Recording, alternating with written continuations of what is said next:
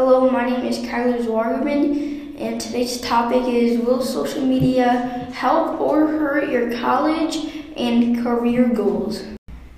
As many of you know, social media is becoming a big part of many of our lives. Pictures we share might not be seen as we want them to be seen when we post them.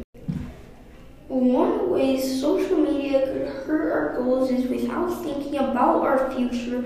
We could post something that in the moment we thought would be a good idea, but later we will regret. But anything on social media is public and is there to stay. Our colleges and our businesses we are trying to apply for will search through our social media to see what kind of people we are and see these things. So we always want to think before we post.